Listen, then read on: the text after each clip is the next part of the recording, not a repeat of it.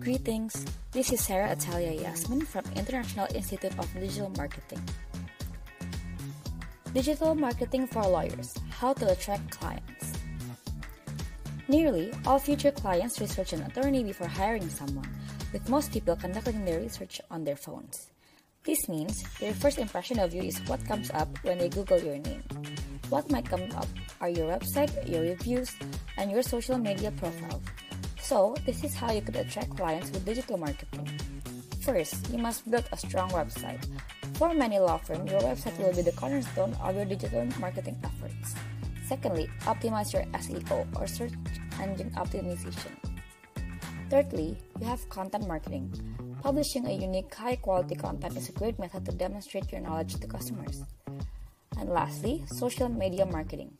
It is a sort of attraction based marketing that can help your business get discovered by potential clients, even if users aren't actively searching for it.